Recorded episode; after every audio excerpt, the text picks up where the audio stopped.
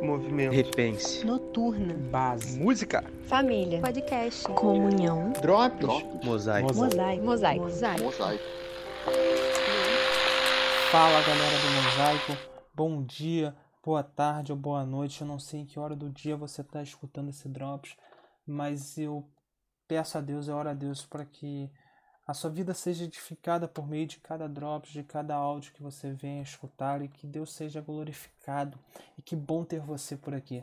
Mas vamos lá, eu estou seguindo com a sequência de Drops sobre a oração sacerdotal de Jesus, aquela oração que Jesus faz por nós e que intercede por nós na sua última noite com seus amigos, com seus discípulos. Jesus já tinha lavado os pés dos discípulos, já tinha dado as suas últimas instruções, então Jesus se vira para Deus e ora intercedendo por nós. Eu, que, eu já olhei para o verso 3, onde Jesus fala de vida eterna, sobre conhecer a Deus. E agora eu quero olhar para o verso 6. Lembrando, nós estamos falando da oração sacerdotal lá em João capítulo 17. E eu quero focar hoje no verso 6, mas eu vou ler desde o início para contextualizar. Diz assim as Sagradas Escrituras. Depois de dizer isso, Jesus olhou para os céus e orou: Pai, chegou a hora. Glorifica o teu filho, para que o teu filho te glorifique pois lhe deste autoridade sobre toda a humanidade, para que conceda a vida eterna a todos, o que lhe, a todos os que lhe deste. Esta é a vida eterna, que te conheço, o único Deus verdadeiro, e a Jesus Cristo a quem enviaste. Eu te glorifiquei na terra, completando a obra que me deste para fazer. E agora, Pai, glorifica-me junto a ti, com a glória que eu tinha contigo antes que o mundo existisse. Eu revelei teu nome aqueles que do mundo me dás.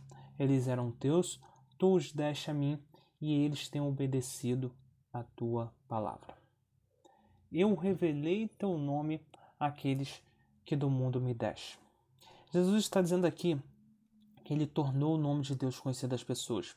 É como se Jesus estivesse dizendo: Pai, Deus, eu mostrei quem tu és às pessoas, eu manifestei teu caráter em detalhes às pessoas, aos homens e às mulheres desta terra. Isso significa que em sua própria pessoa, Jesus revelou mais diretamente do que antes a autoridade, o poder e o caráter de Deus. Deus já havia se manifestado de outras formas antes, sim. Por exemplo, Paulo diz em Romanos 1 que ninguém é desculpável porque Deus já era manifesto na natureza desde a criação.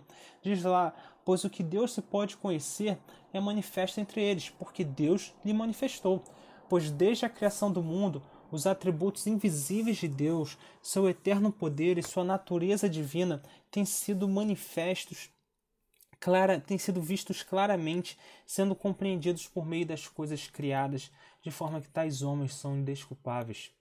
A natureza já manifestava a Deus. E também através da palavra de, através da sua palavra, Deus se revela. Deus se manifesta aos homens através da sua palavra. Primeiro, através da palavra falada, por meio de Moisés e, dos, depois dos profetas, e depois por meio da sua palavra escrita, pois o que Moisés e os profetas falaram foi transformado em palavra escrita, e depois com o Novo Testamento se completou assim a Bíblia e as Sagradas Escrituras. Mas tanto a natureza quanto as palavras dos profetas são revelações incompletas e parciais a respeito de Deus. Não se pode conhecer tudo de Deus somente através da palavra, menos ainda através da natureza. E aqui é muito cuidado com o que eu estou falando. Eu não estou diminuindo, diminuindo a Bíblia, a palavra escrita de Deus. Jamais, jamais faria isso com a Bíblia, jamais diminuiria a importância das Sagradas Escrituras para a gente. As Sagradas Escrituras são a palavra de Deus para nós e é por meio dela que nos relacionamos com Jesus. Mas se a leitura da Bíblia não nos leva a um relacionamento mais profundo com Deus, contudo, somente nos leva a um conhecimento intelectual sobre Deus, então ela não está servindo de revelação de Deus aos nossos corações. A Bíblia, como uma mera aquisição de conhecimento teológico, não é capaz de revelar Deus, de manifestar Deus em nossas vidas. Mas a Bíblia lida com a perspectiva de que é o poder de Deus sendo revelado a nós, aí, aí aponta para algo muito maior. Aponta para Jesus, aponta para Jesus como Salvador e Senhor das nossas vidas, a quem todo conhecimento se dobra, a quem toda inteligência se dobra, a quem toda mente se dobra. Pois bem, em Jesus temos a revelação suprema de Deus. O Verbo, a palavra antes falada e depois escrita, agora se torna carne e habita entre nós. Agora em Jesus, Deus tem um rosto. Em Jesus, o nome de Deus se torna conhecido, não somente aos judeus, mas agora a todo mundo. Em Jesus, compreendemos a autoridade, o poder e o caráter de Deus. Compreendemos o amor de Deus. Jesus revela e manifesta o amor de Deus ao mundo inteiro. A cruz de Jesus escancara para o mundo inteiro o que a natureza só arranhava, o que a palavra só descreve. Porque Deus amou tanto o mundo que deu seu Filho unigênito, para que todo aquele que nele crer não pereça, mas tenha a vida eterna.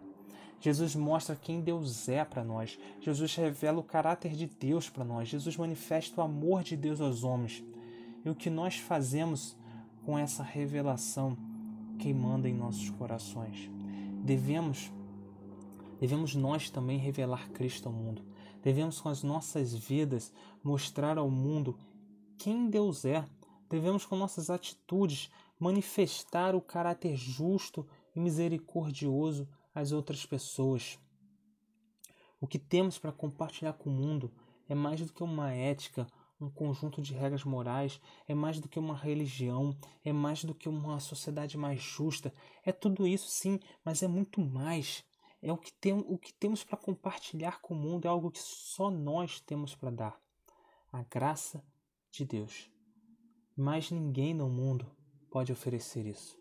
O que temos a compartilhar com o mundo é Deus, é tornar o nome de Deus conhecido e tornamos o nome de Deus conhecido a todo mundo quando obedecemos a palavra de Deus, quando obedecemos a Jesus, de modo que todas as nossas atitudes são transformadas, de modo que a nossa vida é transformada e nossas atitudes refletem e revelam Jesus ao mundo, revelam quem Deus é, quem Deus é ao mundo, revelam a graça de Deus ao mundo, a graça que tanto o mundo está carente.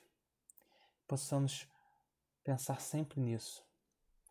O temos para compartilhar com o mundo é Deus, que o que temos para compartilhar com o mundo é o Evangelho, que temos para compartilhar com o mundo é a graça que transforma a todos e transforma, transformando a todos, um a um, coração por coração, é capaz de transformar a sociedade. Possamos levar, tornar o nome de Deus conhecido, diante do qual todo joelho se dobrará. Amém? Até a próxima, meus amigos e minhas amigas. Fiquem com Deus. Um abraço.